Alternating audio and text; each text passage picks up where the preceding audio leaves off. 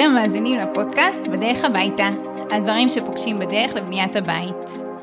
השבוע לקוחה דיברה איתי וסיפרה לי שהיא נתנה את הפרטים שלי ללקוחות שקנו ממנה את הבית. עכשיו, הלקוחה שלי, אני מלווה אותם בבנייה, אנחנו כבר אה, ביחד בהתקשרות אה, כבר כמה חודשים טובים, והיא אמרה לי שהיא ממש מקווה בשביל אותם אה, אנשים שקנו ממנה, שהם ידברו איתי והם לא יעשו את זה לבד. אז, אז חייכתי, אמרתי תודה, את יודעת, לא, לא נכנסתי איתה יותר מדי לשיח, אבל היא אמרה, לא, באמת, הם, אה, הם, שהם עשו סיבוב בבית, הם אה, דיברו כל כך הרבה שטויות על דברים שהם לא מבינים, שאני ממש מקווה בשבילם שהם ידברו איתך. עכשיו צחקתי ואמרתי לה שאני לא חושבת שהיא מפנימה את זה, אבל אם הייתי מדברת איתה לפני כמה חודשים, היא כנראה לא הייתה אומרת את זה, והיא כנראה לא הייתה כל כך נחרצת ובדעה כל כך אה, מוצקה לגבי העניין הזה שכאילו נכנסים לתהליך של שיפוץ או לתהליך של בנייה, כמה ערך וכמה חשיבות יש לליווי של מעצבת, וכמה הפרויקט הזה נראה אחרת, גם מבחינת uh, הרגשה של הלקוחות, וגם מבחינת התהליך, וגם הדברים, התוצאות בפועל. Um, אז, אז היא אמרה שזה נכון, וחשבתי שנקליט על זה פרק, על טעויות שיש במהלך של שיפוץ, איך אפשר להימנע מככה טיפים, כלים. Um, ממש, אני חושבת שזה בוער בי ומדם ליבי הפרק הזה יוצא. אה, אז אה, אני צופנת רוזנק, מתכנת ומעצבת פנים, ונמצאת איתי היום אורית ירופייב. היי. היי. מעניינים? בסדר, מה נשמע? בוקר אה, סוער וזה. סוער וגשום. אבל, מאוד. אני חושבת שזה מתחבר לפרק, ככה הכל יצא מאיתנו. טעויות שכאלה. כן. את רוצה להציג את עצמך? אני אשמח. אז אני אורית, לעסק שלי קוראים סטודיו ירופייב. אני עוסקת גם בעיצוב פנים, פרטי וגם מסחרי, אני עושה אה, משרדים, אני עושה עולמות תצוגה, אה, לאחרונה אני עושה גם הרבה לובאים. כמובן שאני עוסקת גם בעיצוב פנים פרטי, מאוד אוהבת דירות אה, יד שנייה. פרטי. הכוונה לדירות, בתים. דירות, דירות ובתים, דירות ישנות, כאלה שהמהפך בהם הוא משמעותי, ונראה לי שזה משהו שהולך לעלות פה עכשיו בפרק הרבה. מאוד מתחבר לנושא. אז בואו בוא באמת נפרוט את זה. מה לדעתך הטעות הראשונה הכי גדולה שאפשר לעשות. בשיפוצים? בשיפוץ. חוץ מלא לקחת מעצב? חוץ מזה, אולי זה, זה יהיה המסקנה של הפרק, לא, אבל, אבל, אבל לא, לא נלך לזה, כאילו באמת ברמה של לתת לאנשים טיפים וכלים איך כן לעשות את זה לבד, מה הדברים שהם כן יכולים לעשות, גם אם הם מחליטים לא לקחת uh, בעל מקצוע. אוקיי, okay. אני אגיד לך מה הבעיה בכל שיפוץ, ש... כשבן אדם נכנס לשיפוץ, הוא, הוא לא יודע את מה שהוא לא יודע. לא, נכון, נכון. הוא לא יודע במה הוא ייתקל, והוא ייתקל. נכון. הוא ייתקל. זה לא תחום שמוכר לו, הוא מגיע ל... ל גם כשהוא נורא לומד והכל. יש לי עכשיו לקוח, ספציפי דירת קבלן, כן? אבל הוא באמת, הוא לומד את החומר והוא מגיע מוכן, ו, ו, וכל באמת, כל פגישה את רואה שהוא עשה את השיעורי בית, הוא קרא, הוא התייעץ, הוא שאל, הוא יודע את הטווחי עלויות, הוא, באמת, הוא כאילו מגיע סופר מרוכז, סופר מודע, סופר הכל, ותמיד באיזשהו שלב אני רואה מבט קצת חלול, ואז הוא מחייך ואומר לי, כן, כן, אה, מה שתגידי. כאילו, מפה זה שלך, אני, אני, פה, פה אני עוצר, מיציתי כאילו. כן. אז זה לא פשוט. לא, אז, אז את יודעת, זה, זה מתחבר למה שאני חושבת שזה באמת הדבר שהכי קשה לי אה, לשמוע עליו, זה שאנשים מתחילים פשוט ב"יהיה בסדר". אני אתחיל, נתגלגל, נראה. כאילו באמת לא עוצרים בהתחלה ומתכננים את זה לעומק, זה מה שאני אני משתגעת. כי מה קורה בפועל? הם מגיעים אה, לשטח, אמרו לקבלן תזיז את הקיר, הקבלן הזיז את הקיר ואז יואו זה נראה לי קטן, לא בעצם תחזיר את הקיר, לא בעצם אתה יודע מה, בוא נעשה חלק, כל מיני דברים כאלה שהם תוך כדי תנועה, אני משתגעת מזה, זה, זה באמת, אני רואה את זה וזה אה, מעצבן אותי. זה, זה גם, גם מעצבן את הקבלן. זה גם, זהו, א', זה, זה יוצא יותר כסף. נכון. כי לפעמים את אה, שוברת בונה, שוברת בונה את אותם הדברים, זה עולה לך יותר. ב', את גם לא בטוח אמרת לקבלן את ההיקף של כל העבודה, אז גם בגלל זה זה יעלה לך יותר. כי את כאילו... כנראה לא אמרת. נכון. רוב הסיכויים נתן, שלא אה, ידעת להעריך את מה, ש... מה שהולך להיות את שם. את כל מה שזה. אז נתן, הקבלן נתן לי הצעת מחיר על לא כל העבודה, ואז תוך כדי תנועה את משלמת את זה יותר. ביקש תוספות, ואז אתה מתעצבן, למה יש כל כך הרבה תוספות, ובכלל לא היית מוכן לזה. נכון. ואולי צריך לקחת עוד משכנתה. הרבה פעמים זה תוספות שגולשות לסכומים שהם לא קטנים. נכון, נכון. זה שנייה טעות אחרת שהיא גם אה, בוערת בי, אבל תכף אה, נעלה אותה. וגם אני באמת מאמינה שהתוצאה בסוף היא פחות טובה. שאתה לוקח החלטות פזיזות בשטח על איך שנראה לך, זה, זה יוצא בהכרח פחות טוב מאשר הסתכלת על התוכנית, בחנת את הדברים, הבנת השלכות מבחינת מערכות, חשמל, ריהוט, העמדה, דברים כאלה. בשטח אתה לא יכול לראות את זה. מעבר לזה, בשטח הכל נראה אחרת. יש לי לקוחות שכל פעם היא, היא, אה, אה, זה גם בבנייה, פרויקט אחר. מגיעה לשטח ומופתעת. היא כאילו כל הזמן חיה בסרט שהבית שלה פצפון, פצפון, פצפון, אין לאיפה לזוז במטבח. עכשיו, הבית שלה ענק, כאילו ברמה של, עברנו את זה, הלכנו לפגישה עם אה, יועץ תאורה, ואנחנו עוברים על כל המפלס התחתון, זה שני מפלסים. ואז אה, זה, הוא חושב שנגמרה פגישה, אמרתי לו, רגע, יש לנו עוד מפלס, הוא אומר, מה, עוד? כאילו, באמת, זה בית גדול, מטבח מאוד גדול, היינו צריכים לשים שם כמה וכמה גופים וכל מיני, והיא כאילו בטוחה שהיא צריכה ללכת במסדרון, כל פעם היא עושה לי את התנועה הזאת של כתפיים למעלה וכזה. צפוף לי. מה זה צפוף? אין איפה לעבור, אין איפה לעבור. אומר לה, את לא, את לא זה, אבל באמת שבשטח הדברים נראים אחרת, הם נראים קטנים יותר. אה, בטח שזה עם בנייה, בלי טיח, בלי דברים כאלה, בלי ריצוף, אז, אז הכל, כל התפיסות מרחב נגיד שיש שזה שיפוץ, אז יש טיח, יש צבע ויש ריצוף, עדיין שדירה ריקה היא תמיד תמיד תיראה קטנה יותר מאשר שהיא עם ריהוט, כאילו לפי ה... נכון. ההיגיון זה אמור להיות הפוך, אבל, אבל בפועל זה ככה, תמיד זה ייראה קטן יותר, והחלטות שלוקחים תוך כדי תנועה, הן לא טובות, הן לא נכונות, ולרוב התוצאה תהיה פחות טובה. אני חושבת שגם אחת הבעיות בתוך כדי תנועה, שאת לא תמיד תחשבי על מה את צריכה באותו רגע. כאילו כשאת חושבת על החדר לפני, יש לך זמן להיערך לזה. לתכנן, לחשוב אולי קדימה, לחשוב אולי כמה סצנריו הילדים יגדלו, ואחרי זה אני ארצה להפוך את החדר אה, למתבגר, לילד עם בית ספר, עם אה, פינת משחקים, הופכת לשולחן וצריך הכנות חשמל. כאילו את מתכננת איזה שהם שלבים קדימה, אה, עוד דברים שאת יודעת שכאילו את צריכה, ש...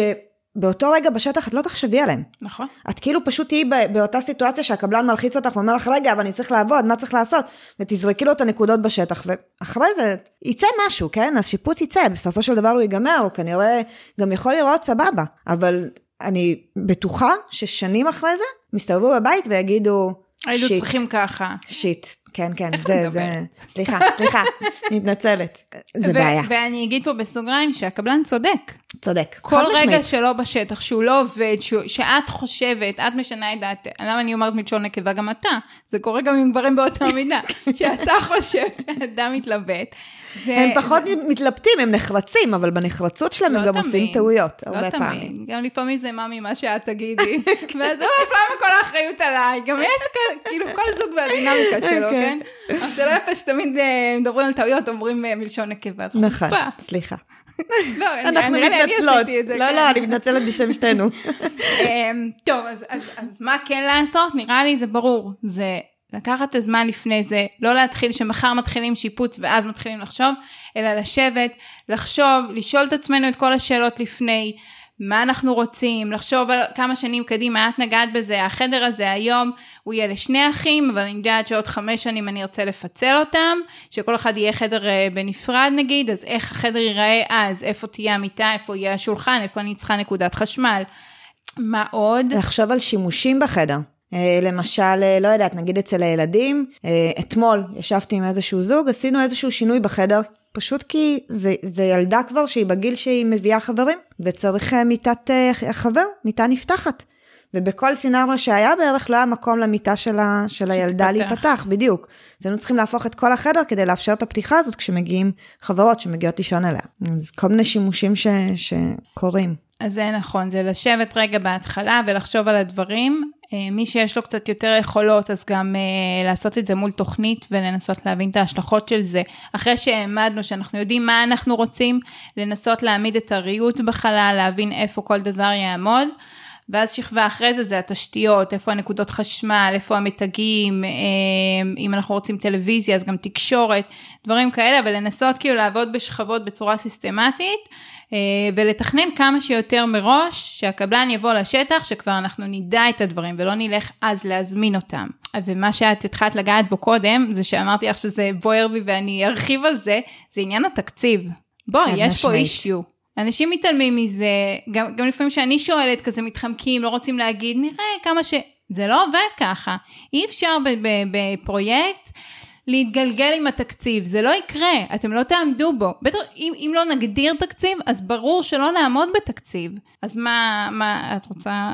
אני, אני מרגישה שאני שופכת הכל, היה לי בוקר זוועה, וככה אני באה כולי תאונה, וזה גם נושא שהוא קרוב לליבי ורגיש וזה, אז אני ככה... וטעון גם כן. כן, אני חושבת שאני שופכת יפה את הכל, אבל יש לך מה להגיד?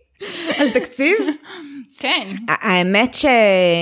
זה אחת השאלות הראשונות שאני שואלת. נכון. כי זה מאוד מגדיר לי את הגבולות גזרה.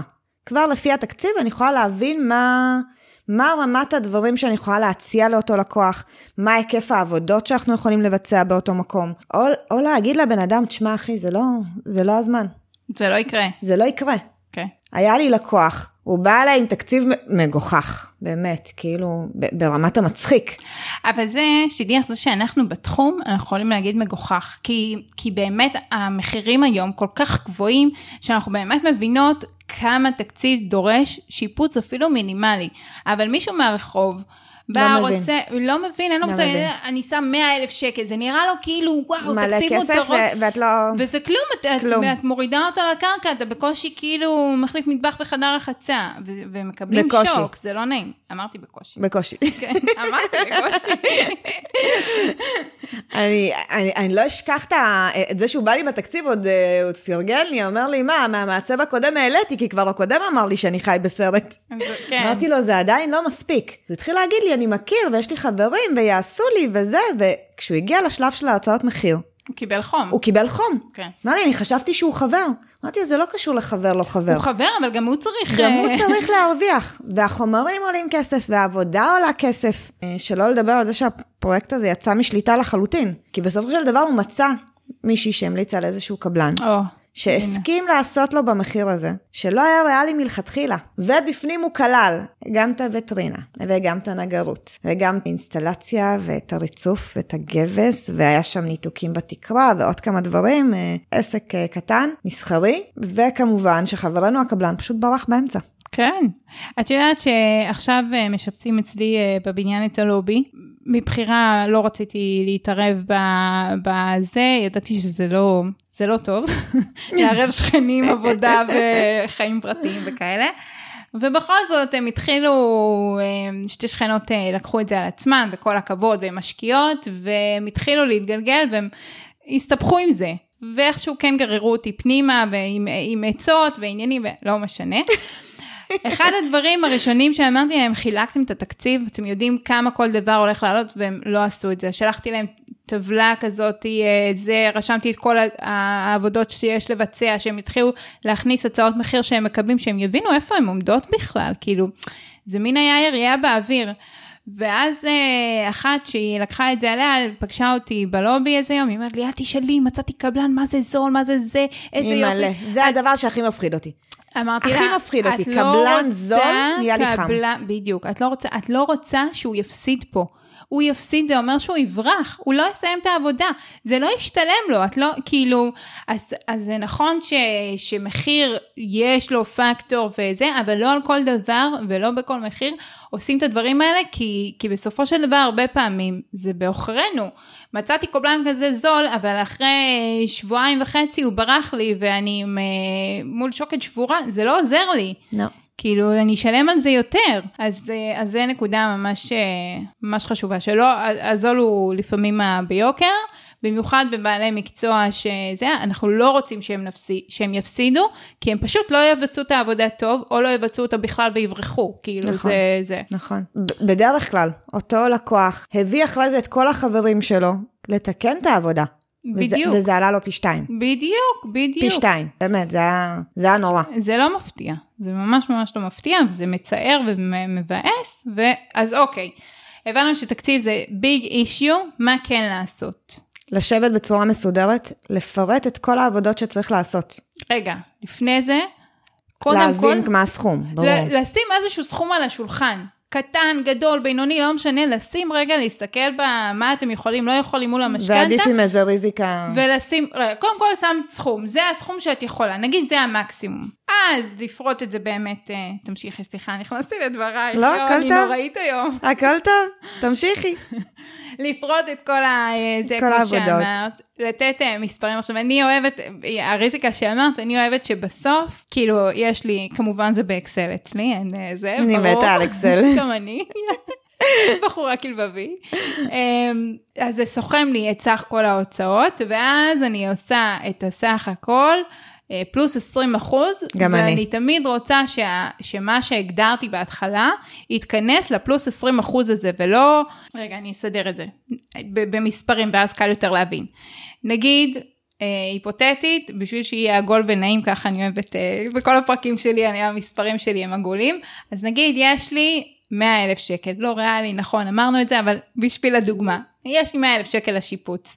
אני ארצה, אני אפרט את כל הדברים שאני צריכה, עם השכר טרחה של אה, אה, קבלן, מיזוג, אה, ריצוף, זה כל מה שאני רוצה, אה, אנקוב במספרים, איך אני יודעת כמה זה עולה, גוגל, שואלת, מבקשת הצעות מחיר, דברים כאלה. זה גם סבבה לבקש, אפילו חשוב, לבקש כבר איזה שהם הצעות מחיר או הערכות מחיר. אגב, יש הרבה דברים שאנשים לא לוקחים בחשבון בתקציב הזה, כמו אה, שכירות. נכון. אם את צריכה רגע לעבור לאנשהו, אז את צריכה שנייה לפנות את הבית שלך, אז זה, זה זה הובלה. גם, זה גם אחסון של זה הדברים, קונטיינר. נכון, כן. זה שכירות. אה, לקחת בחשבון שיכולים להיות עיכובים, לא לקחת עכשיו, אוקיי, זה שיפוט של חודשיים, יאללה, אני עובר לחודשיים. לא, לקחת בחשבון אולי שלושה חודשים, אולי אפילו קצת יותר. כי דברים גולשים לפעמים, יש עיכובים לפעמים. אה, יש עכשיו בעיה קשה של מלאים, אני לא יודעת אם הרגשת את זה, אבל כאילו, כל הזמן אני נתקלת בדברים שכזה, שהאספקה שלהם מאוד רחוקה, ו- וחוסרים, וכל הנושא של המלאי. אז גם דברים כאלה לקחת בחשבון, לקחת בחשבון יועצים. לפעמים אומרים, אוקיי, אה, מהצוות פנים קיבלתי הצעות פנים, אני יודע, הצעות אה, מחיר, אני יודע כמה היא עולה. אה, לא חושבים על עוד, עוד כל מיני יועצים שיכולים לבוא בדרך, למשל יש לי עכשיו פנטהאוס שאנחנו מתכננים לשפץ. נכנסנו לזה, יש לנו המון עמודים, תקועים לנו באמצע החלל.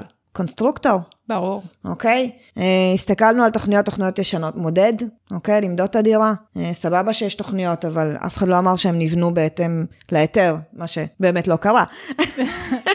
Surprise. לא העמודים ולא העמידות, אה, הקשר למציאות אה, מקרי בהחלט. דברים שצריך לקחת. אפילו עשינו איזשהו מהלך קדימה, כדי רגע לתכנן את זה כמו שצריך. הרבה פעמים השלב עם הכי הרבה הפתעות זה ההריסה. נכון. גם כשתכננו ועשינו הרבה פעמים, זה שלב שפתאום נגלים דברים שלא ראית קודם. ובגלל שידענו מלכתחילה שהדירה היא בעייתית, ויכולים להיות פה הפתעות, ויש פה כמה אה, אלמנטים ו- ואתגרים, מה שעשינו, פשוט הכנסנו קבלן ליום. קראתי לזה יום גילוי קירות. פשוט הכנסתי אותו, אמרתי לו, כל זה, זה, זה, זה וזה, אני רוצה להבין מה קורה בפנים. וזה מה שהוא עשה. חריץ, קצת שבר, קצת פינה. זהו, זה קדיחות ניסיון כאלה, כל כן. איזה 30 סנטים כזה. כן. כן, בשביל כן. לגלות בעצם את העמודים ואת הדברים הקונסטרוקטיביים שאי אפשר אה, בדיוק. אה, לשבור. בדיוק, ואחרי זה הבאתי את הקונסטרוקטור. שהוא כבר יראה את התמונה המלאה עם מה קורה שם בפנים, למרות שיש להם את המכשור ואת הכל, זה גם לא תמיד מדויק. נכון, זה שופך אור. אה, כל זה בעצם להימנע מהפתעות ולנסות להתכנס כמה שיותר נכון ו- ומדויק לתהליך הזה. מעולה. אז, אז באמת לפרוט את, ה, את, את כל ה- אה, היקף העבודה, כל הדברים שאנחנו צריכים, גם מבחינת עלות של הדברים עצמם, גם מבחינת אה, עלות של אה, אה, בעלי מקצוע, שכר טרחה בעצם, ואז אני מסכמת את סך הכל של כל הדברים ששיערתי. אני לא רוצה שבסך הכל יהיה המאה, שזה אותו התקציב, אלא אני רוצה 20% פחות. מה שאני הולכת להגיד עכשיו זה לא מדויק, כי זה מלמעלה ולא מלמטה, אבל לא משנה, נגיד אני רוצה להיכנס ל-80 80 אלף, שאני אוסיף ל-80 אלף 20 אחוז, זה יצא לי את ה- אה, את המאה. אם אני מוסיפה ל-80-20 אחוז זה לא בדיוק זה, אבל אנחנו, אנחנו- מבינים את המתמטיקה כן. ואנחנו מעגלים לחומרה. אז, אז זה, אז נראה לי זה טיפ שהוא ממש חשוב, כאילו, שכמו שאמרתי קודם, אני לא מבינה איך מתכננים תוך כדי, אז גם אני לא מבינה איך יוצאים לפרויקט כזה, שהוא, שאת לא מתכננת את התקציב, כי יש כל כך הרבה החלטות בדרך שהן יהיו מושפעות מה, מאותה הגדרה של תקציב, אפילו איזה דברים אני כן אכלול בשיפוץ, איזה דברים אני לא אכלול. בתוך החלטה, זאת אומרת, נגיד כבר החלטתי כן לכלול משהו, על מה אני אשים את הדגש, על מה, כאילו באמת זה, זה ה basic של ה basic של ה basic וזה חובה ואני אתן עוד טיפ על זה, אני אוהבת להעביר את הטבלה מאקסל לגוגל שיטס, שיטס. ואז היא תמיד זמינה לנו, גם לי, גם ללקוחות, אה, ובחנות אנחנו נכנסים לזה ורואים ישר ומעדכנים תוך כדי, ואם אנחנו רואים שזה חורג ממה שהקצבנו בהתחלה, אז אנחנו, אה, אנחנו מסתכלים כאילו על שאר הסעיפים שלא נסגרו עדיין, איפה, מאיפה אנחנו יכולים לגנוב, או אם אנחנו יכולים לחור. זה ממש כלי שהוא עוזר לנו בקבלת ההחלטות תוך כדי, זה ממש ממש עוזר. עוד משהו על הטבלה, איך אני בונה אותה, זה, אני אוהבת אה, כל, זאת אומרת, בהתחלה יש לי עבודות כלליות שהן נכונות לכל הבית, אה, כמו שאמרת, אה, שכר טרחה של מעצבת, מודד, נגיד אה, אה, מזגנים, כל הדברים שהם אה, ככה אה, נכונים להכל, דלתות יהיו שם, אה, אלומיניום. ואז כל חלל אני אפרט את הדברים שהם נכונים לאותו חלל. נגיד חדר ילדים, אז יהיה לי ארון, יהיה לי מיטה, שולחן, אה, לא יודעת, אה, אה, אם יש אה, מוצרי חשמל כמו טלוויזיה, מדפסת, אה, מחשב, אם אני רוצה לקנות, לא יודעת, כל אה, זה, אז, אז כל חדר תאורה, יהיה לי שם כל חדר, יהיה לי את הפירוט של החדר הספציפי הזה, ואני חושבת שזה כאילו יותר קל להבין את ה... זה עושה קצת סדר. כן, את ש- ההוצאות שיש, כן. שכאילו את מתמקדת בחדר מסוים ועובדת אה, לפיו. נכון, כי פתאום לרשום את כל הדברים של כל הבית, זה, את קצת הולכת לאיבוד, את לא נכון. זוכרת, כי, אופס, יש לי עוד ארון, פחות ארון. אני גם מחלקת את זה לשני גיליונות. כאילו, אצלי יש גיליון כזה של עבודות, כל מה שקשור לשיפוץ בעצם, כשכל מה שארונות, אה, אה, מיטות, אה, שולחנות, כל זה נמצא בגיליון אחר. אה, כן? אני, כן, אני לא רוצה שזה יתערבב לי כאילו עם העבודות של הקבלן. יש לי כאילו עבודה מלוכלכת, ויותר, והחלק אה, השני את שהוא כאילו אה, styling. סעיפים של קבלן. כן, אבל הסעיפים של... לא, אז זה בכלל במפרט כמויות, אצלי. כן. אז אני דיברתי כאילו על זה- הכתב כמויות. הבנתי, הבנתי. אז, אה, אז אצלי... אבל בתקציב אני כאילו בכתב בהתחלה- כמויות, אני גם שמה כבר אה, כאילו את דברים המחירים. שלא, כן, שלא קשורים לקבלן בהכרח. הבנתי, אז רגע נעשה. נעשה. לאנשים מאמינים, כן, בדיוק, בסדר, קצת נראה לי סיבכנו את זה עם הכמויות.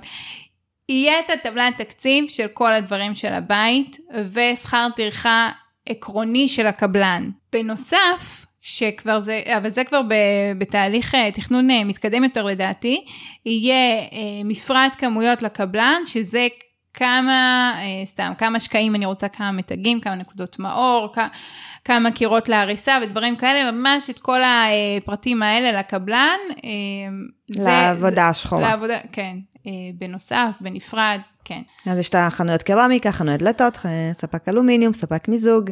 אבל זה יהיה לך גם בתקציב הכללי, לא? מיזוג וזה, גם וגם. גם וגם. כן. את התחלת לגעת בעוד נקודה של אה, לוחות זמנים, שזה גם אישיו.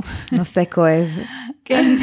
לקוחה אמרה לי, היא רוצה לשפץ רק חדר רחצה, יש להם היום אמבטיה והם רוצים אה, אה, להפוך את זה למקלחון, בית שהם גרים בו, זוג מבוגר, והיא אמרה לי אה, שהקבלן אמר לה שזה שבוע, ועכשיו לצאת לביצוע בחורף. אמרתי לה, או שהוא לא יודע, ואז כאילו שהוא באמת לא מבין, וזה מתום לב מה שנקרא, והוא חושב שזה לוקח שבוע, או שהוא יודע, והוא מאוד רוצה את העבודה, אז הוא אומר לך שבוע, והוא יודע שברגע שהוא יתחיל כבר לא יהיה לך ברירה, והוא כבר יהיה בתוך זה. כך או כך, זה לא יהיה שבוע. לשפץ חדר רחצה לא יכול לקחת שבוע. אולי הוא מחליף רק את השטח של המקלחון? לא, לא, שיפוץ קומפלט של חדר רחצה. של כל החדר רחצה? כן. אמ, או שהקבלן שלנו מאוד זריז, את יודעת, כל אחד והכישורים שלו. לא, אז, זה בדיוק מה שאני באה להגיד, במיוחד בחורף. ב- ב- הרבה במיוחדים פה, אבל חדר רחצה, יש לוגיקה לדברים ויש שכבות שצריכות להימרח אחת אחרי השנייה, וצריך לתת להם זמן ייבוש. וצריך אחר כך את הבדיקת הצפה. צפה. אז, נכון. אז גם אם הקבלן מאוד זריז, והוא מורח את החומר מאוד מהר, לוקח לחומר זמן להתייבש. או שהוא לא עושה את כל השלבים האלה. שזה יש לי גרוע. קבלן שהתווכחנו איתו. אמרתי לו, "אה, לא הבנתי איך, אה, איך אתה רוצה להתקדם לשלב הבא, מה עם הבדיקת הצפה? הוא אמר לי, אני לא עושה בזה. אה, אני עושה רק ב... לא זוכרת מה הוא אמר לי, רק בדירות גן או משהו כזה, אמרתי לו, למה? אין לך שכנים מלמטה, ההפך. דווקא בפנטהאוס אתה צריך את הבדיקת הצפה, כי יש לך את מי להציף. כן, למי לטפטף מלמטה. כן, בדיוק. כן, כן, גם לי היה קבלן כזה, ואחרי שיחה, כאילו אני לא מההתחלה, הבנתי, בדיקת הצפה זה פריבילגיה? כאילו? מההתחלה זה בגדר הוא בא לי המלצה? מקולקל, אותו קבלן עם אה, זה, כל מיני שאלות, כל, בשי- בשיחות בינינו הבנתי שהוא לא מבין הרבה, ואז דיברתי איתו על בדיקת הצפה, הוא אומר לא, אני לא עושה בשיפוצים, אני כן עושה בזה, פה כבר נדלקה לי נורא אדומה, למחרת על הבוקר באתי עם אה, מפקחת בנייה, נתנה לו דוח בדיוק מה הוא צריך לעשות, מה הוא לא צריך לעשות, איך הוא עשה, מה לא טוב. ו... וזה כי כבר לא שמחתי עליו בכלל, אבל uh, כן. בדיקת הצפה זה משהו שחשוב. יש שמקצרים במקום 72 שעות, 48 שעות, אה, ועדיין, מילא. לפחות עושים. זה בסדר, כן, אבל, אבל זה ייקח את ה-48 שעות. נכון. כאילו, זה לא יכול להיות, אי אפשר לשפץ, לארוז חדר רחצה ולבנות אותו מחדש בשבוע. זה לא יכול לקרות. אז יש לוחות, אז, אז לוחות זמנים ריאליים שצריך לגזור זה גם כתוצאה מה, מהשלבים שזה לוקח בפועל בשטח, וגם מה שאת התחלת להגיד על זמני אספקה היום. נכון. יש הרבה פעמים, אה, אם כבר מגיעים לאיזשהו שיפוט שהוא גם, את יודעת, אפילו חודשיים, שלושה, שזה כביכול הרבה זמן, הרבה פעמים בשלב הזה אני כבר מגיעה לחנות ואומרת, חברים, אני צריכה משהו מהמלאי. לא, לא לוקחת את הסיכונים האלה, כי יש לי גם פרויקטים גדולים ש, שאני עושה עכשיו הרבה לא באים, ו, ודברים שבחרנו לפני כמה חודשים כבר, כבר אין. ודברים שאנחנו רוצים, מה זה כבר, לפעמים- לא שריינו לך, או שלא עשית הזמנה בזמנו? הם לא עשו הזמנה, אבל היה מלאי מאוד גדול. הבנתי. ונגמר, או שהיה אמור להיכנס משהו ופתאום מכולות התעכבו. כן. אה, או דברים נתקעו, מחירים השתנו, ופתאום ברור. זה לא עומד לנו בתקציב, כל מיני דברים. אפשר להגיד את זה חד משמעית שהתקופה אחרי הקורונה, או כן. מאז, זה עשה בשוק הזה טירוף. טלטלה ממש, אה, טירוף. כן, גם בזמני אספקה, גם בזמני ייצור, גם בעלויות, המחירים כאילו עולים as we speak ממש, נכון, כאילו. נכון. זה, זה, אז, אז לוחות זמנים ריאליים שצריך לקחת בחשבון, ולקחת בחשבון זמנים, את יודעת, הרבה פעמים אה, לקוחות שהם אה, מדברים איתי, אז אומרים לי, אה, יש זמן, אנחנו נלך לחנות רהיטים, לא יודעת מה, שבועיים לפני, כל מיני לא, דברים כאלה. לא, לא, לא. מה זה לא? לא. מהשבועיים, הספה לא מחכה להם שם. זה, ב, זה בדיוק הטעות, הם בטוחים שהמחסנים מלאים ומחכים רק להם, זה לא, זה לא. המחסנים ריקים, אף. אחד לא מחכה לכם, אם הם מלאים זו סחורה שכבר נקנתה. אם אנחנו רוצים, מדברים על משהו שהוא ביבוא, אז זה, זה כאילו לשלוח הזמנה לחו"ל וזמני אני עכשיו מחכה. לזה, לקורסאות, שלושה חודשים. בדיוק, שלושה ארבעה חודשים קל, קל, היום קל. קל, אם זה, זה מיוצר בחו"ל, עכשיו מיוצר בחו"ל זה נשמע כאילו אנחנו איזה עשירון עליון, אבל ממש לא הרבה חברות כאילו שהן טובות, כן, הן לא אה, נגיד התחתון. עכשיו אה, נגיד זה לא איקאה, עכשיו איקאה זה לא ברמה, אה, זה, זה לא מהקטנה של המותג חלילה, אבל איקאה באמת זה מלאי, את רואה יש, את רואה אין, אם אין מתי יגיע, וזה במחסנים. רוב הדברים מייצרים אותם, אתם בוחרים בד לספה, זה כבר אומר שמייצרים אותה עבורכם, שזה לא מהמלאי. אה, הרבה דברים מיוצרים בחו"ל. וצריך לקחת את זה בחשבון בזמנים. גם, יש עוד משהו, נגיד אה, סתם, מטבח. מטבח זה דוגמה קלאסית. אנחנו רוצים לשפץ מטבח, אנחנו קובעים נקודות חשמל חדשים וזה. הקבלן מתחיל לעבוד בשטח, רק אחרי שהוא ממקם את הנקודות חשמל, החברת מטבחים שולחת מדידה. יכולה למדוד. אני, אחרי שהחברה שלחה מדידה שמודד הגיע ובדק את זה, רק אז משם מודדים. יש פגישה הורדה לביצוע. מרגע הפגישה הזאת, עכשיו זה תלוי אם נגריה פרטית או חברת מטבחים, או אז כאילו כן נבדוק את הזה, אבל שוב, מאז הקורונה הלוחות זמנים פה משובשים וחברות מטבחים, לפעמים לוקח להם שלושה ארבעה חודשים לייצר מטבח מרגע ההורדה לביצוע. זה לא מספיק ש, שעשיתי הזמנה ולא היה עדיין מודד, צריך מרגע ההורדה לביצוע, פזם, השעון חול בעצם נהפך, הפזם מתחיל לדפוק, ואז אחרי שמותקן מטבח בשטח, יש מדידה של השיש. שיש, ואז הייצור של השיש. בדיוק. אחרי שמודדים את השיש, מורידים את זה לייצור, יש לזה זמן, נגיד, לא יודעת, עשרה עשר, ימים, 14 שבועיים. כן, אה, שבועיים ייצור, מתקינים את זה, רק אחרי זה אפשר אפשר את להתקין את החיפוי. כן, כן. יש פה שרשרת של... אה, יש של שרשרת של, עבודות. אה, ש, שאחד תלוי בשני ואי אפשר להאיץ אותם וצריך להבין שזה לוקח הרבה זמן. ואם אנחנו עושים שיפוץ בבית שאנחנו גרים בו אנחנו צריכים להבין את המשמעות ויכול להיות אז אנחנו נחליט ללכת לנגר או כאילו זה ממש יהיה החלטות בשטח הלוחות זמנים האלה יכתיבו לנו דברים. נכון, אני הרבה פעמים גם משתדלת, אם אפשר, לבקש מהקבלן ברגע שנכנסנו לעבודה, להתחיל עם, ה, עם האזור של המטבח. שייתן לי רגע את הקירות, או איזשהו סימון, או משהו שיאפשר להזמין את החברת מטבחים כדי. שתתחילו, כדי להתחיל את התהליך הזה כן. שלה. מטבח, שיש, חיפוי, כמה שיותר מוקדם. אם עכשיו כאילו אה, הוא עובד על האינסטלציה או משהו, לפחות לסמן להם איכשהו, כדי שיוכלו להתחיל את ה- אז את זה באמת הגבולות נקודות מטבח. אה, תורפה שהם אה, מטבח שהם אה, לוקחים הרבה זמן, אה, נכון. חדרי רחצה שנגענו בהם גם, אה, זה מה שצריך אה, לקחת בחשבון בלוחות זמנים. גם אני חושבת ש...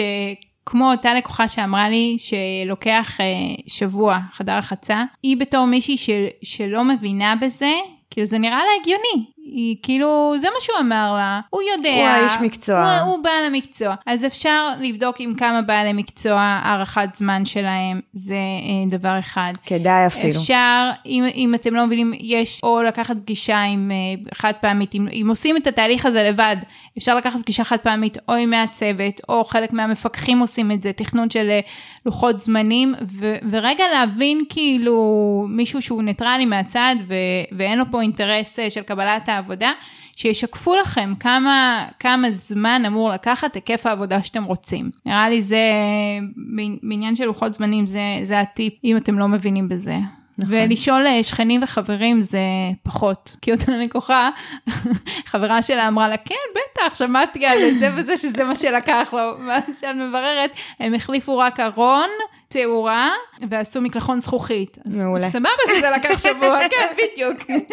אוקיי, אבל קרמיקה וזה, הם לא החליפו. כן, אז זה, אה, לוחות זמנים זה, זה אישיו, במיוחד אם אתם יוצאים מהבית, או תמיד יש עניין של אה, הסכם שאתם צריכים לפנות ודברים כאלה. אני אומרת גם כל העניין הזה, שנכון אמרתי על, ה, על האי עם הקבלן, זה גם כל העניין של אה, לבחור בעלי מקצוע. כי לפעמים, אה, אה, אני מרגישה שאני מדברת יותר מדי, את רוצה רק להגיד? לא, זה- אה, לא? זה הזכיר לי, אבל אה, יש לי לקוחה, שאם תשאלי אותה מה הטעות הכי גדולה שלה בשיפוץ, זה שהיא לא לקחה את האנשי מקצוע שהמלצתי לה. וכשהבאתי כמה קבלנים וכמה הצעות מחיר, זה היה יקר.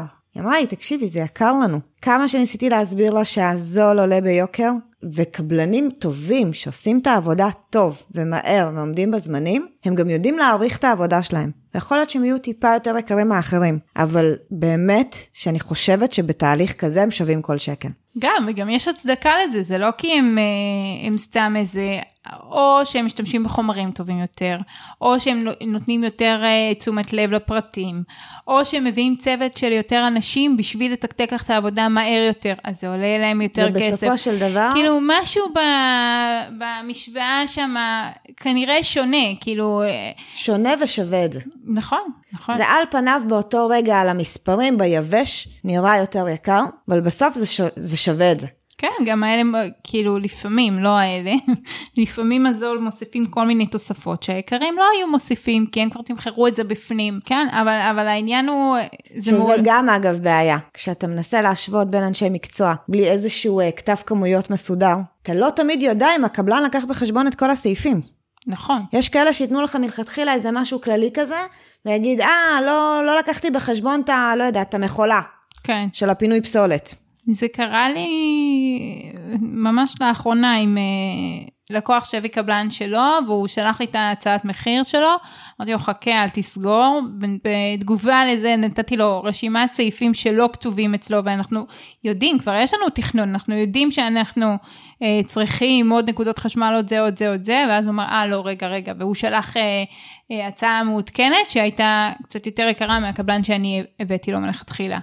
אז, אה, אז כן, זה את כל הסעיפים האלה, זה חייב אה, חובה לבדוק ושמשווים בין אחד לשני, שלהשוות תפוחים לתפוחים, לא אה, חצי תפוח לתפוח. נכון. אני יכולה להגיד לך שהיה איזשהו פרויקט ב- בתחילת דרכי, תכננו, הייתה תוכנית תאורה, הקבלן אה, ביצע את התאורה, ואז אה, רכשנו גופי תאורה, והקבלן אמרנו, רגע, רגע, אבל uh, לא דיברנו על התקנה, אני לא הולך להתקין אותם. כן. על ההתקנה, כל גוף עוד 150 או 200 שקל, תלוי כן. בגוף.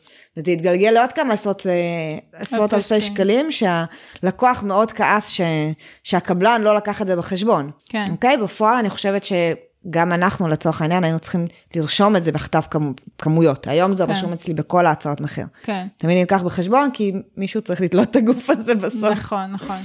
אבל, וזה גם... אה, אנשים עוד- חושבים תאורה, זהו, סיימת, העברת כבל, פה כן. זה נגמר, אבל זה לא נגמר שם. אם נרחיב על זה, אז הקבלן באמת יוס- עושה את ההכנה שהכבל יוצא מהתקרה, אבל להתקין את הגוף ולחבר את החשמל זה כבר אה, עבודה אחרת נוספת. נכון. זה גם יום אחר שהחשמלאי מגיע, כי הוא כבר סיים את העבודות שלו והלך מזמן, הגופי תאורה כבר קנינו אותם, והם הגיעו קצת יותר מאוחר הרבה פעמים. זהו, לרוב אנחנו לא נרצה להתקין את הגופי תאורה בזמן שהחשמלאי יהיה זה, כי נכון. עוד יש עבודות מלוכלכות, מלכלכות בשטח, שאנחנו לא, רוצה ש... לא נרצה שהגופים יהיו תלויים ולא לסכן אותם, גם אם זה דקורטיבי, נופל, דברים כאלה, עלול להישבר. נכון? זה גם לא חייב להיות החשמלאי של, ה- של הקבלן, אבל זה כן עוד איזשהו סכום שאף אחד אף פעם לא מעריך אותו, ו... כן, אני אגיד שיש לי אה, פרק בחשבון. אה, בפודקאסט על תאורה, והעלית אה, בפני אותו אחד שנפגשתי איתו, קוראים לו שי, שאלתי אותו על מי, מי, מי נכון שיבצע את ההתקנה, אז הוא אמר שהרבה פעמים זה מטעם הקבלן, וזה בסדר גמור, אבל יש ערך לקחת חשמלאי, ו- ולא כל החנויות מאפשרות את זה, אבל חנויות שכן מאפשרות את זה, אז יש ערך לקחת חשמלאי מטעם. אותם, מטעם אותה חברה, התקשורת שלו עם החנות טובה יותר, אה, השיח ביניהם, הם מסבירים לו את הדברים, הוא גם מכיר את בגופים- הגופים. בדיוק, מכיר, את מכיר את הגופים, וגם לוקח, וגם ייקח על זה אחריות, נגיד, אם הגוף שבור, אם זה חשמלאי מטעם אותה חנות, אז יש ביניהם יותר דיבור ואמון, מאשר חשמלאי אחר, שלפעמים הוא יגיד, חשמלאי שבר לך את הגוף, מה אתה רוצה, הוא התקין את זה הפוך, או משהו כזה, כן, אבל אם זה חשמלאי. מטעמו, אז, אז זה אחרת, אז השיח הוא אחר, וזה לפעמים אה, עדיף. בגלל זה אני חושבת שמאוד חשוב לקנות בחנויות תאורה רציניות. כאילו... אה, זה, זה כבר אה, פרק שלם, כן. אבל, אבל אני רק אגיד ונגיע, זה מאוד תלוי בחלוקה של התקציב, אה, ומה אנחנו נעשה. ויכול להיות שאנחנו נגיע למסקנה שעכשיו, בשלב א', שאנחנו נכנסים, אנחנו ניקח גופים זולים, ועוד עשר שנים, לא יודעת מה, שהילדים יגדלו נחליף. וזה, אנחנו נחליף לזה, ואנחנו יודעים את זה מראש. ו... אז כאילו, זה נכון, אבל... כאילו, אבל, בכוכבית. כן, בדיוק, כל, כל אה, כלל יש יוצא מהכלל, אז, אה, אז אה, לדעתי זה מאוד תלוי. אגב, באותו, באותו נושא היה לי חשמלאי שהגיע להתקין גוף תאורה, שחיכינו לו כמה חודשים. לגוף, לא לחשמלאי. לגוף, לגוף. מבלגיה, גוף מהמם, והוא התקין, הוא עבד, ואז הוא נגע באיזה משהו, ופוף, באותו רגע המנורה הפסיקה לעבוד. יואו, כן. ומה זה? והתקשרנו לחנות, והחנות אמרה חשמלאי. החשמלאי אמר, לא עשיתי כלום, אני תליתי, זה כבר עבד, זה כאילו פתאום הפסיק. אה, ובמזל הגיע החשמלאי של החנות, נראה שמשהו הותקן הפוך. והצליח כן. לתקן את זה במקום, כן. כן, זהו, זה כן. האישיו. אבל אה, זה, זה מתקשר לי מאוד למה שהתחלנו לדבר על בעלי מקצוע. ולפעמים המלצות שייתנו לנו לבעלי מקצוע, זה המלצה חמה, באמת, עם ניסיון טוב, אבל לא תמיד זה, זה, זה מה שאנחנו צריכים. ולדוגמה, אה, עם קבלן, סתם לדוגמה, אה, אה, השכן מקומה למטה ממש המליץ לי על הקבלן שלו, בחום, בזה, בזה. לקחתי את הקבלן הזה. מה מתברר אחרי שאנחנו כבר בתוך אה, שיפוץ, שאצל ההוא למטה הוא עשה רק צבע, והוא היה מבסוט, ממש. אבל אני צריכה שיפוץ אה, כולל, והקבלן הזה פחות התאים, כי הוא פחות הכיר, את, נגיד, את האיתומים של חדרי רחצה או דברים כאלה, אז צריך לבדוק שההמלצה היא שוות ערך, או היא, היא תואמת, היא בהלימה להיקף שיפוץ שאני צריכה. זה נכון גם בקבלנים, זה נכון גם במעצבות. קרה לי עם אה, לקוחה שקיבלה המלצה חמה חמה חמה למישהי, שהיא בכלל הום סטיילרית. אה, והיא ניסתה להשוות אותי אליה, ולקח לי זמן להסביר לה את ההבדל, שמעולה שהמליצו לך עליה, ואת יכולה עדיין לקחת אותה. אחרי שאני במרכאות אסיים את העבודה שלי, בואי נעשה את התכנון כמו שצריך, את ה... את ה... את יודעת, כל התשתיות, כל הבסיס, הבנייה, אחר כך את, את, את מתחברת יותר לסטיילינג שהיא עושה, מעולה, מעולה. תקחי, תל- תקחי אותה תלכי איתה ל styling. לבחור את הספות. הסטי... בדיוק, ה styling, אה, נרחיב על זה שנייה, זה החומרי גמר, זה הדברים החיצוניים, זה בסוף, כשיש כבר בית שהוא עומד, אז לבחור את הצבע לקיר, את הריהוט, את הדברים האלה, ו- ולא צריך הכשרה, כאילו, צריך איזושהי הכשרה, או מומלץ שהיא, גם לא תמיד יש, אבל אה, לא צריך אה, הבנה מעמיקה במערכות, בתכנון, בחלוקת חלל, בהמון דברים שמעצבת, מתכננת ומעצבת פנים כן יש לה, והיא כן נותנת את הערך הזה. אמ, אז, אז גם פה חשוב לעשות את ההבדל מההמלצות שמקבלים על בעלי מקצוע, אם זה באמת מה שאתה מחפש, אם זה מה שאתה צריך, זהו, לתת על זה את הדעת. לפעמים, אני חושבת שגם המלצות שאת מקבלת מאיש מקצוע, היה לי פרויקט שהם אני חושבת שהם קיבלו המלצה על הקבלן, הם הביאו אותו מאיפשהו, הם גם מאוד אה, התחברו אליו. נהיה שם גם איזה קשר חברי, אבל בפועל הוא עשה עבודה גרועה, אוקיי? ברמת היה לנו, היה לנו קיר בסלון, איזשהו אלמנט מכל מיני כיוונים, ואיך שנכנסתי למקום, אגב, עוד טעות באותו שיפוץ, זה היה שיפוץ שהיה יותר רחוק ממקום מגוריי. עברו מחולון לרחובות, המשרד שלי בכפר סבא בכלל. התחלנו לשפץ ואמרו לי, אני, אנחנו מסתדרים בפיקוח. אמרתי להם מלכתחילה, זה לא נכון. לא, לא לקחת. לזה. היום אני כבר לא מסכימה. עשיתי את זה פעם אחת. ו... בדיוק, כן. בדיוק. היום אני כבר לא מסכימה לזה. הם אמרו לי, הבעל הוא עם חוש טכני, עושה מלא דברים בבית, והוא הולך להיות בבית כל הזמן. כן. על בסיס יומי עם הקבלן. עם חריקות ו- וקצת קיבוץ. קיבוצים בבטן, הסכמתי וויתרתי. כל הזמן, עזבי את השיחות טלפון שהייתי מקבלת בשלב של הזה. כמה וכמה פעמים אמרו לי, אורית, בבקשה, כמה עולה ההגעה שלך? אנחנו רוצים שתבואי רק לראות נקודות מפתח שאנחנו, לתת לנו אוקיי לפני שאנחנו מתקדמים לשלב הבא. ואני זוכרת שהגעתי וכבר היה את האלמנט גבס הזה בסלון, ואני מסתכלת ומשהו בעין לא, לא הולך לי, ואני אומרת לו, אפשר, אפשר רגע פלס. עכשיו, זה היה אלמנט, אלמנט ארוך, זה היה 2.40 בערך. אני זוכרת, נכון? מביא לי פלס כזה, את יודעת, חצי מטר, כדי שאני אראה עם, ה, עם הקיר הזה ישר. אמרתי לו, לא, לא, משהו ארוך. אני צריכה להבין רגע מה, מה לא מסתדר לי פה, כי איך שנכנסתי קלטתי את זה. הבאתי מטאטא.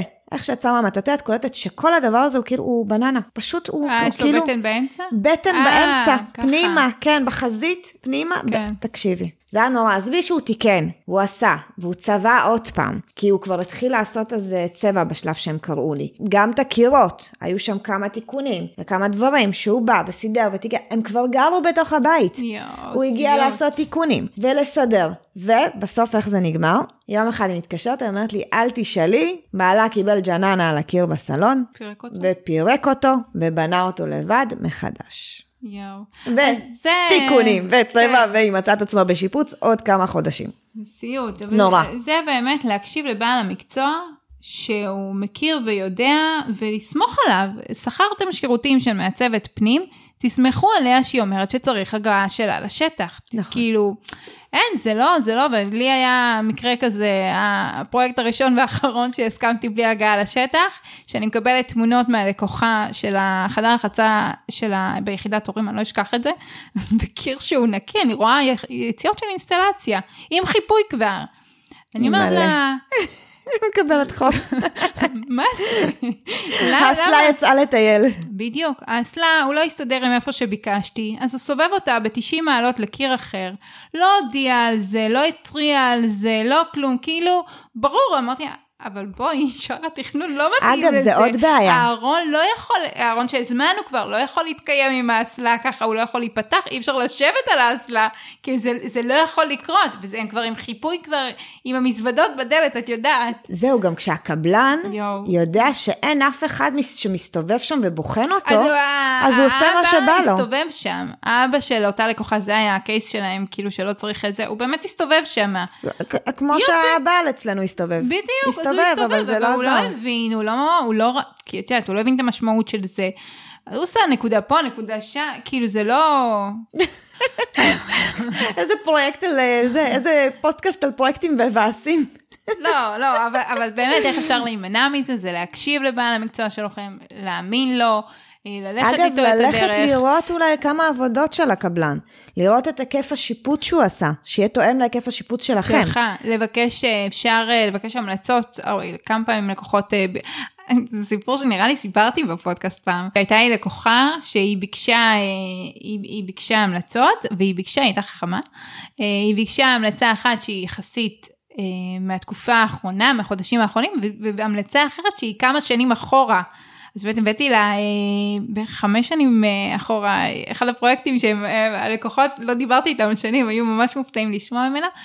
אבל בהתחלה, בפגישה הראשונה שהבאתי לה את הטלפונים, היא, היא ככה הרימה עליי גבה על ההצעת מחיר שהגשתי לה, היא אמרה לי שאני יקרה יותר, אמרתי לה, this is what it is, בגדול, כאילו בצורה נעימה יותר, אבל, אנשים אבל זה... פשוט לא. מבינים את היקף העבודה. ואחרי, זה נכון, ואחרי uh, שהיא, uh, שהיא דיברה עם הממליצים שהבאתי להם טלפונים, והיא חזרה אליי, היא אמרת לי, אני נראה לא... לי מגיע לך יותר. כן, אני לא מבינה, את לוקחת ממש זו, אני צריכה לשלם לך יותר אחרי מה שהוא אמר, ממש הודיתי ללקוח, חמוד.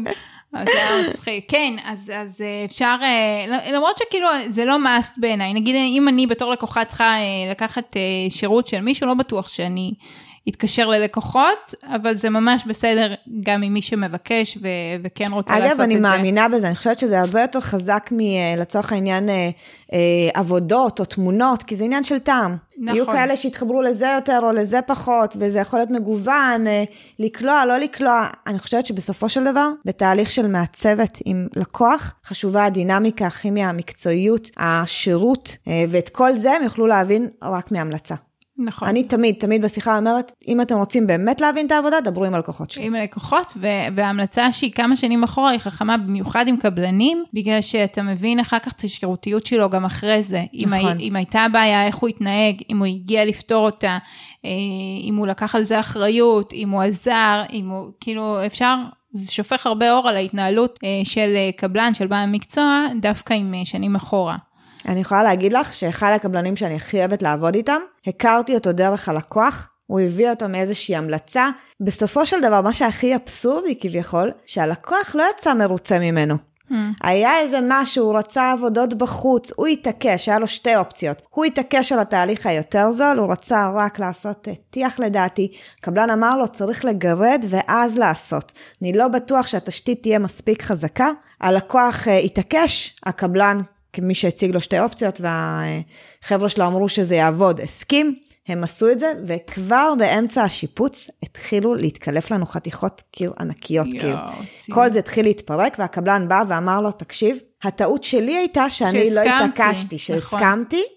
נכון. אני... וצריך להגיד, עבודה כזאת אני לא עושה, אתה רוצה למצוא מישהו אחר. אז, אז מה שהיה יפה, שהוא אמר לו, אני לוקח את האחריות, אני אביא את הפיגומים, אני אעשה את העבודה עוד פעם, אני אשלם עליה, אנחנו נגרד ונעשה אותה כמו שצריך, אתה תשלם על הגירות שלא רצית לשלם מלכתחילה. מלכתחילה. אז הלקוח יצא עצבני וממורמר. על זה שכאילו, את מבינה? על זה שכאילו הוא ביקש ממנו עוד כסף. זה, רצחת וגם ירשת. אני באותו רגע הסתכלתי על הקבלן ואמרתי, וואלה, שיחקת אותה. אני אעבוד איתך אותה, איתך שוב. ושנים אני איתו. איזה כיף. פה הוא שיחק אותה. הוא היה סופר הוגן. שזה מה שאמרת קודם, על ללכת עם האנשי מקצוע של המעצבת, יש לזה ערך. וזה אחד הדברים, כי אני, אני, אני יכולת לך להעיד על עצמי שאני, את הספקים שאני עובדת איתם, אני בוחרת אותם בפינצטה. פינצטה. ו- ואני כאילו, יעבור כמה גלגולים וכמה זה, עד שכאילו אני אגיע לספק שאני ארגיש מספיק בנוח אה, לחזור עליו שוב ושוב ולהמליץ עליו ללקוחות שלי, אז, אז כן שווה אה, לדעת, ועדיין, אפילו שזה קבלן שכבר עבדתי איתו, תמיד אני אעשה בסוף את ה... אה, כזה overview עם הלקוחות ואשאל אותם פידבקים על איך היה עם כל ספק שעבדנו בדרך ואלמד כאילו בשביל פרויקטים אחרים. אז, אז זה ממש נכון. אני, יש מעצבות שמכריחות, אני אישית לא מכריחה לעבוד עם בעלי מקצוע שלי, אבל יש לזה הרבה ערך, יש גם המון ערך לדינמיקה של קבלן ו- ומעצבת, שזה נכון. ללקוח, זה כאילו שווה זהב הרבה פעמים. נכון, אגב, אני משתדלת גם את הקבלנים. להתאים ללקוחות שלי מבחינת אה, אופי, כימיה ו- וכדומה. תמיד יש לי, כשאני מדברת עם הלקוח, תמיד יש לי בראש איזשהו קבלן ככה שעולה לי ב mind שלי, שכאילו אני אומרת, זה, זה, אלה יעבדו ביחד, זה יתחבר לי. זה הולך לעבוד טוב ביניהם, למרות שגם אני תמיד אומרת, אתה יכול להביא את האנשי המקצוע שלך, אני לא לוחצת על הקבלנים שלי, אני ממליצה, כי אני כבר בחרתי אותם. אני כבר עברתי איתם איזושהי כברת דרך. אני כבר את ה-X שיפוצים שלי ב-12 שנה שאני בתחום כבר עשיתי, אז כאילו, בשיפוץ האחד שאתה עושה, אתה... עדיף לא להתגלח עליו, מה שנקרא. כן. עדיף לקחת קבלן שבאמת כאילו יעשה לך עבודה טובה ותהיה מרוצה בסוף, ולא לא לעשות ניסויים, כי לא בטוח כמה...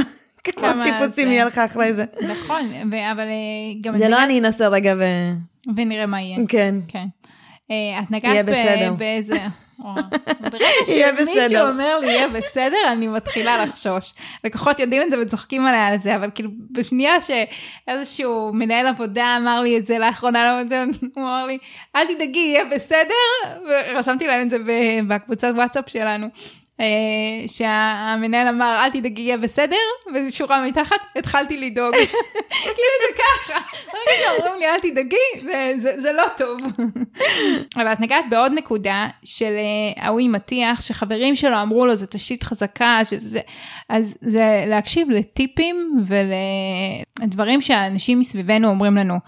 עכשיו, לא מזמן עשינו טיול משפחות עם כמה משפחות שאנחנו מכירים, ויש אה, משפחה שעוד מעט אה, צריכה אה, לעבור ל... לבית שהם רכשו, שהם, שזה היה בבנייה, זאת אומרת זה כבר עניין של הרבה שנים, אנחנו יודעים, וזה כבר מתחיל להתקרב. כל אחד נתן להם טיפים, במרכאות, תעשו ככה, אל תעשו ככה, תקשיבו לי, מה שאתם לא עושים היום, אתם לא תעשו בכלל, זה, זה. עכשיו, אני מכירה את הנפשות הפועלות ואני יודעת באמת שכל אחד אומר את זה כאילו ממקום טוב, מרצון לעזור, מרצון לחסוך להם במרכאות טעויות שהם בעצמם עשו ודברים כאלה. ובאותה נשימה, רוב הדברים שאמרו להם הם לא היו נכונים לגבם. עכשיו אני יודעת את זה כי ניהלתי עם האישה הזאת כמה שיחות. ויש להם בכלל לבטים אם הם ימשיכו לגור בבית הזה, או אם הם, כאילו זה איזושהי תחנת מעבר, או יש פה הרבה דברים על הפרק, אה, חלק תוכננו, חלק לא תוכננו, ודווקא העצות שנתנו להם באמת מכוונה טובה, א', בלבלו אותם, וב', לא היו נכונים לסיטואציה שלהם. אז זה אישיו של... לא בהכרח להקשיב לטיפים, לא בהכרח לשאול. הייתה לי לקוחה שהיינו מסיימות פגישה, היינו מגיעות למסקנות, ואז היה לה דירקטוריון של חברות שהיא צריכה להתייעץ איתן. היא הייתה לבד, בלי בן זוג, והיא עשתה את כל התהליך הזה לבד, ואני מאוד הערכתי את זה. אה, אבל כאילו ידעתי שאחרי אה, כל זה, הכלה שלך צריכה לזה, הגיסה שלה ועוד איזה חברה, כאילו זה הדירקטוריון שלה. ואז היה רבים, אה, שתיים אמרו ככה, אחת אמרה ככה, וזה, אני יכולה להגיד שזה ממש הקשה על התהליך שלנו. וגם הקשה עליה, כי זה נורא בלבל אותה כל הזמן. היא לא ידעה, החלטה שלה נכונה, לא נכונה, טובה, לא... אמרתי לה, תקשיבי, אני איתך, בדרך הזאתי, אני מייעצת לך מהצד על דברים שנכונים לך, על החלטות שאת צריכה לגור איתם, את צריכה לקחת אותם, זה צריך להיות נכון לך. אם השכנה ממול מאוד גבוהה ולדעתה זה תלוי נמוך, יופי, בסדר, אבל את נמוכה וזה מותאם לגובה שלך, את תגורי פה. אז כאילו זה נכון שהשכנה נתנה לה את הטיפ, כאילו שהיא חשבה שהוא נכון, והיא מונעת ממנה אחר כך, כי היא עצמה צריכה להתכופף כל הזמן וזה לא נוח לה. אבל אנשים לפעמים מסתכלים על עצמם ולא על, ה, על מי שהם מייעצים לו. נכון. ובעצם מה שהטעות הוא להתייעץ עם יותר מדי ולהקשיב ליותר מדי. אה, והטיפ הוא, תקשיבו לעצמכם, תחזרו לאותן שאלות ששאלתם את עצמכם בהתחלה על מה אנחנו רוצים בשיפוץ, מה אנחנו רוצים שיקרה, ולפי זה תחליטו החלטות. נכון. אני הרבה פעמים רואה את זה דווקא אה, לא, לא בהכרח דירקטוריון, הרבה פעמים ההורים. Mm, נכון. כשזה זוג יותר צעיר, הרבה פעמים אני רואה את ההורים אה, בטח מאוד... אם הם גם מעורבים כלכלית כן, פה, בכלל, כן, אז הם גם מרגישים, בדיוק, הם מרגישים כן. חלק מהזה.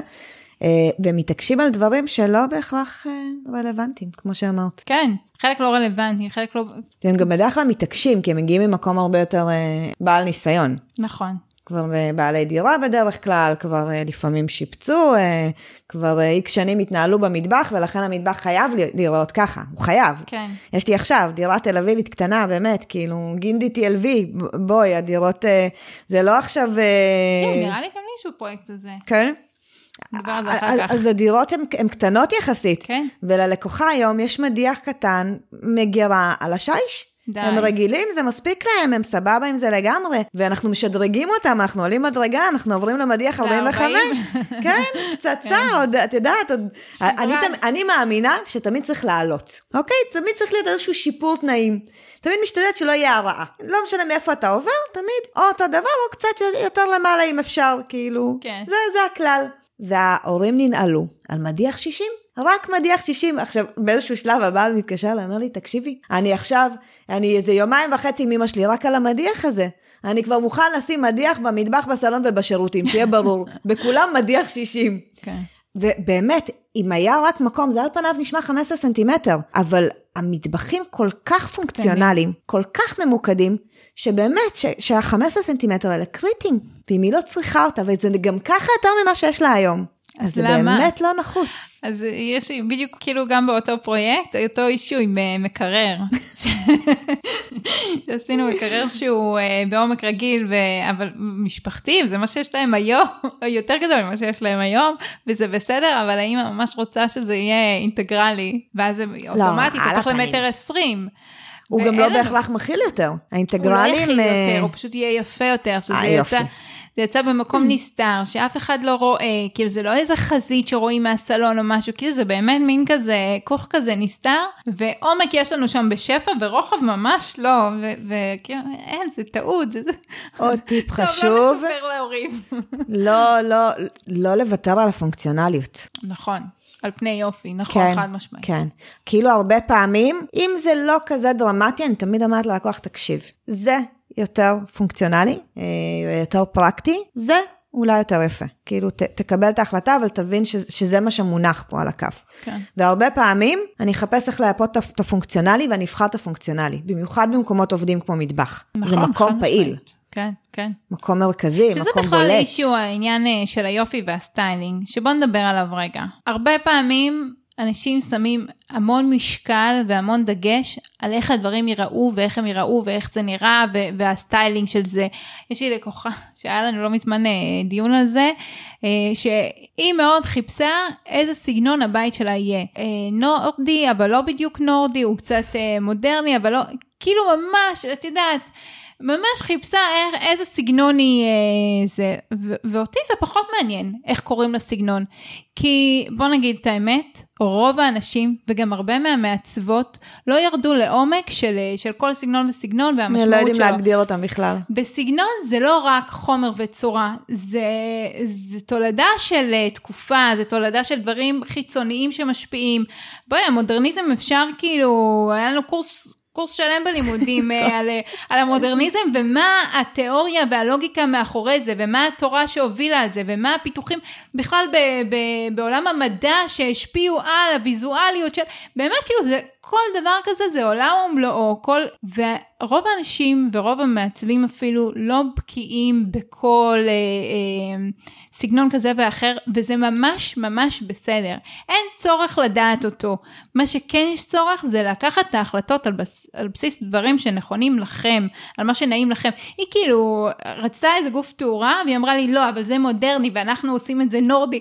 אמרתי א' זה ממש לא מודרני. כאילו זה, זה בכלל לא במקרה במודרניזם אני ממש בקיאה וזה בכלל לא.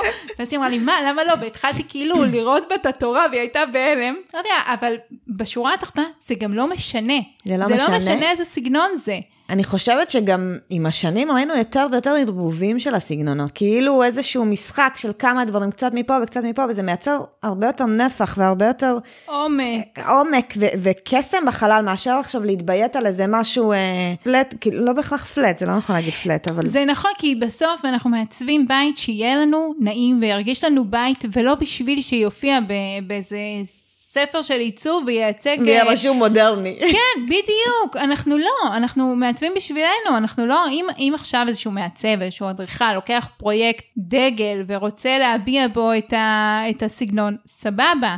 זה לא רוב המקרים, ורוב המקרים זה אנחנו מעצבים בשבילנו, אז תבחרו, תחשבו איזה חומרים אתם אוהבים, איזה צבעים אתם אוהבים, איזה אווירה אתם רוצים לקבל, דברים כאלה, וזה לא משנה איזה סגנון זה, או מה, מי אמר על זה, דברים כאלה. כן. נכון, היא הלכה רחוק, שלי לא תמיד אה, מתעמקים ככה בסגנונות. מה, היא... הם. מנסים מדי פעם וככה מתנצלים, אומרים, אה, אני חושב שזה אה, כפרי, ותמיד אומרת לו, זה לא משנה. זה לא, בסוף לא היא הגיעה. לזה שהיא רוצה אה, בית, סגנון נטורל. מעולה. ולא, מסתבר שיש כזה סגנון, גם אני לא הכרתי את זה, אבל אחרי השיחה הזאת היא הבינה שממש אין צורך, ממש הבהרתי לה את זה, אה, שכל מה שנעשה זה נכון בשבילם, וזה מה שחשוב, וזה גם כאילו הטיפ אה, למאזינים, שבאמת, כאילו, כל אחד יעשה מה שנכון לו בדברים הנכונים לו, והתחלנו לדבר על ה styling, את ה styling בסוף תמיד אפשר לשנות, אפשר לצבוע מחדש קירות, אנחנו עם השנים נחליף ריהוט, אבל קיר כנראה שלא נזיז, אה, דברים שהם תשתית, אה, שהם בתוך הקירות, שהם תכנוניים, את זה אנחנו, גם אם נרצה לעשות, זה יהיה לנו תהליך הרבה יותר מורכב מאשר להחליף ספה. אז לכן, כאילו, נראה לי הבסיס של שיפוץ, הבסיס של זה, זה תכנון פנים, להבין חללים, חלוקה של חלל, העמדה של הדברים אה, נכונים ולהשקיע בזה קודם כל. ובסוף זה הסטיילינג. וכל השאר פתיר. כן, כי בסוף אפשר לצבוע מחדש קיר, נכון. בואו, כאילו, לשים את כל המשאבים ואת כל האנרגיה על איך הקיר הזה ייראה, בעיניי זה לא נכון, כאילו, זה נכון בשלב שלו, אבל יש הרבה דברים ש, שיבואו קודם. אה, טוב, דיברנו על אה, מלא דברים פה. אה, על, אז הכלים, דבר ראשון, לעצור, לשאול את עצמנו מה הצרכים שלנו, מה אנחנו רוצים בשיפוץ הזה, לתכנן כל חדר אה, בפני עצמו, לא להגיד תוך כדי תנועה, אלא באמת לעצור ולתת על זה את הדעת, להתחיל את השיפוץ שאנחנו יודעים, ממש עד, אה, כאילו, השאיפה שלי עד, עד הפיפס הכי קטן, שכמה שיותר יהיה סגור. להגדיר תקציב, לעשות טבלה, לעבוד עם זה תוך כדי, לא משהו שעושים עם זה בהתחלה ולשכוח, אלא לעבוד עם זה באמת, להעריך לוחות זמנים נכון. אמ, לעדכן את זה, להתייעץ אפילו נקודתית לאורך הדרך. נכון. אין בעיה, לא לקחת לכל התהליך, אבל כן שאחת לכמה זמן מישהו רגע יראה שהכל בסדר. שהכל בסדר, שהכל בסדר, תקין. ואולי רגע יש משהו שאפשר יישר, בטוח. לסדר ולעשות עכשיו, כדי שלא תצטערו על זה אחרי זה. בגלל שזה עולם תוכן שאנשים לא מכירים ולא בקיאים ולא מתמודדים עם זה ביום-יום, בטוח בעל מקצוע שמגיע מהצד, יהיה לו המון ערך. אה, לתת, אה, נכון. זה אין ספק. נכון, אני יכולה להגיד לך שיש לי לקוח עכשיו, שלח לי בדיוק לפני שבוע הודעה, לקוח שסיימנו את הדירה שלו לפני חצי שנה כבר, אני חושבת. Mm-hmm. כבר עבר אה, איזשהו זמן, וקיבלתי הודעה, אומרים לי, אה, תגידי, האוזניים שלך אדומות? Mm-hmm. אמרתי כזה, אה, נראה לי שהן אמורות להיות. אמרו לי, אנחנו מברכים אותך כל יום על, על, על מה שעשית פה. אמרו לי, בדברים הקטנים שבכלל לא ידענו שהם קיימים. כן. אמר לי, עזבי, אפילו לא בהכרח הפונקציונלי, או, או אפילו בדברים הקטנים האלה, שהם פשוט לא הכירו. יש לזה ערך מטורף, אין ספק, אין ספק. כאילו גם הרבה פעמים דברים שאני מתווכחת עם לקוחות בתהליך, לא מתווכחת, אבל כאילו מסבה את תשומת לבם וסוג של משכנעת אותם כמה ערך וחשיבות יש לזה והם לא רוצים, אחר כך אומרים יואו איזה מזל שהקשבנו לך יואו, כאילו זה, כן זה. את זה אני הכי אוהבת. איזה מזל שהקשבנו לך. כן. היה לי זוג שהבעל היה נגד מעצבת, הוא בכלל לא רצה, זה בכלל לא היה בכיוון, ואשתו נורא רצתה ושכנעה וזה, והוא היה כזה קצת, את יודעת, עשה קצת פרצופים בהתחלה. אה, ובסוף הוא, הוא זה שבעיקר רץ איתי, הוא זה שהתלהב פתאום, הוא זה כן. שנדלק, הוא הבין את הערך, והוא זה שהיה הולך איתי לחנויות בסוף. כן, כאילו, איך היוצרות התהפכו, כן. אבל כן. מצחיק אותי, אבל איך זה התהפך ככה. זה מדהים. אמ, זהו, לסגירה, שאלה שאני סוגרת כל פרק איתה, זה מה המקום האהוב עלייך בבית שלך? מקום האהוב עליי בגינה. בגינה. אמנם, אה, אמנם אנחנו מדברים כל הזמן בתים, בתים, בתים, אבל נורא אוהבת ירוק. כן. אז בגינה, ואם בבית, אז עציצים, מלא מלא מלא מלא עציצים. אני אגיד שזה פרק שני שאנחנו מקליטות יחד. וגם אז אמרתי גינה. זה מה שרציתי להגיד, שהייתה לי כבר מישהי... אני דבקה בזה שלי. זה בדיוק זה שיש לי עוד מישהי שהקלטתי איתה שתי פרקים, ובפרק השני עברה למקום אחר. באמת? כן, כי עברה דירה. היא אה. גם עברה דירה, אבל אה, גם זה כאילו היה אה, קיצוני, כאילו איזשהם שינויים שחלו בה, שזה השתקף. לא, לא, אני עדיין בגינה. זהו, וזה נחמד שאמרת פעמיים אותו הדבר, זה נחמד. אני אגיד שהפרק הקודם שהקלטנו ביחד זה על אה, שינויי דיירים, וגם אה, פרק אה, מלא תוכן ועצות וטיפים שבמגזר ההוא, אז מי שמאזין יכול להיזן גם לזה. טוב, אנחנו ממש לקראת סגירה. אני אגיד שהסטודיו שלך, את כבר אמרת את זה בסוגריים, אבל הוא בכפר סבא. נכון. והשירות שאת אה, נותנת, באיזה אזורים את? כל הארץ? אה, אה, כל מה שקשור לתחום המסחרי, אני בכל הארץ, יש לי פרויקטים ביוקנעם ומשרדים ביוקנעם, ואני עושה עכשיו לא באים בקריית מלאכי, אז כל מה שקשור למסחרי, אני חורשת הארץ. לקוחות פרטיים שככה צריכים יותר את הנוכחות ואת החיבוק ואת התמיכה, אני משתדלת יותר קרוב לאזור שלי, שזה כזה נתניה, ראשון כזה. אוקיי. חצי שעה לפה, חצי שעה לשם. כשאין פקקים. כן, כשאין פקקים בדיוק. לכן אני לפעמים מגיעה בשעות הזויות. בפרק אני אוסיף את הכישורים שלך. אה, אני אגיד שלי עכשיו יש אה, באוויר אה, מדריך שכתבתי על טעויות שאנשים עושים במהלך שיפוץ ואיך להימנע מהם. מדריך ככה סופר מושקע, אז אפשר למצוא אותי, תשתמשו בו. כן, ולהוריד אותו ולהשתמש בו, באמת ירקתי עליו דם והכנסתי בו המון המון תוכן. אפילו שאמרו לי, תצמצמי קצת, הגזמת, אה, זה ממש פרייסלס. אני בטוחה שמי שיפנים את הדברים שם, אה, השיפוץ יעבור לו יותר טוב. אה, זהו, תודה שהייתם איתנו והאזנתם לעוד פרק של בדרך הביתה. אם אהבתם את הפרק ואתם מכירים אנשים לפני או בזמן או בחלום של לבנות ולשפץ את הבית והפרק יכול לעזור להם, אתם מוזמנים לשתף. אני מזמינה אתכם ללחוץ על subscribe באפליקציה שאתם מאזינים בשביל לקבל עדכונים על פרקים חדשים וגם אמרו לי השבוע שגם אה, אה, אפשר לדרג פודקאסטים וזה אה, ממש יעזור לי אז אני אשמח מי שייכנס שאם אתם נהנים מהפרקים תיכנסו ותדרגו בנדיבות בנדיבות. אה, וזה אה, יעשה לי ממש שמח. אה, אתם יכולים למצוא אותי בקהילה שלי בפייסבוק, אה, קוראים לה משפצים בלי פיצוצים, אתם יכולים אה, לשאול שם, להתייעץ, אני ועוד בעלי מקצוע בתחום נענה בשמחה, זה ככה הפריה הדתית. זהו, ניפגש בפרק הבא.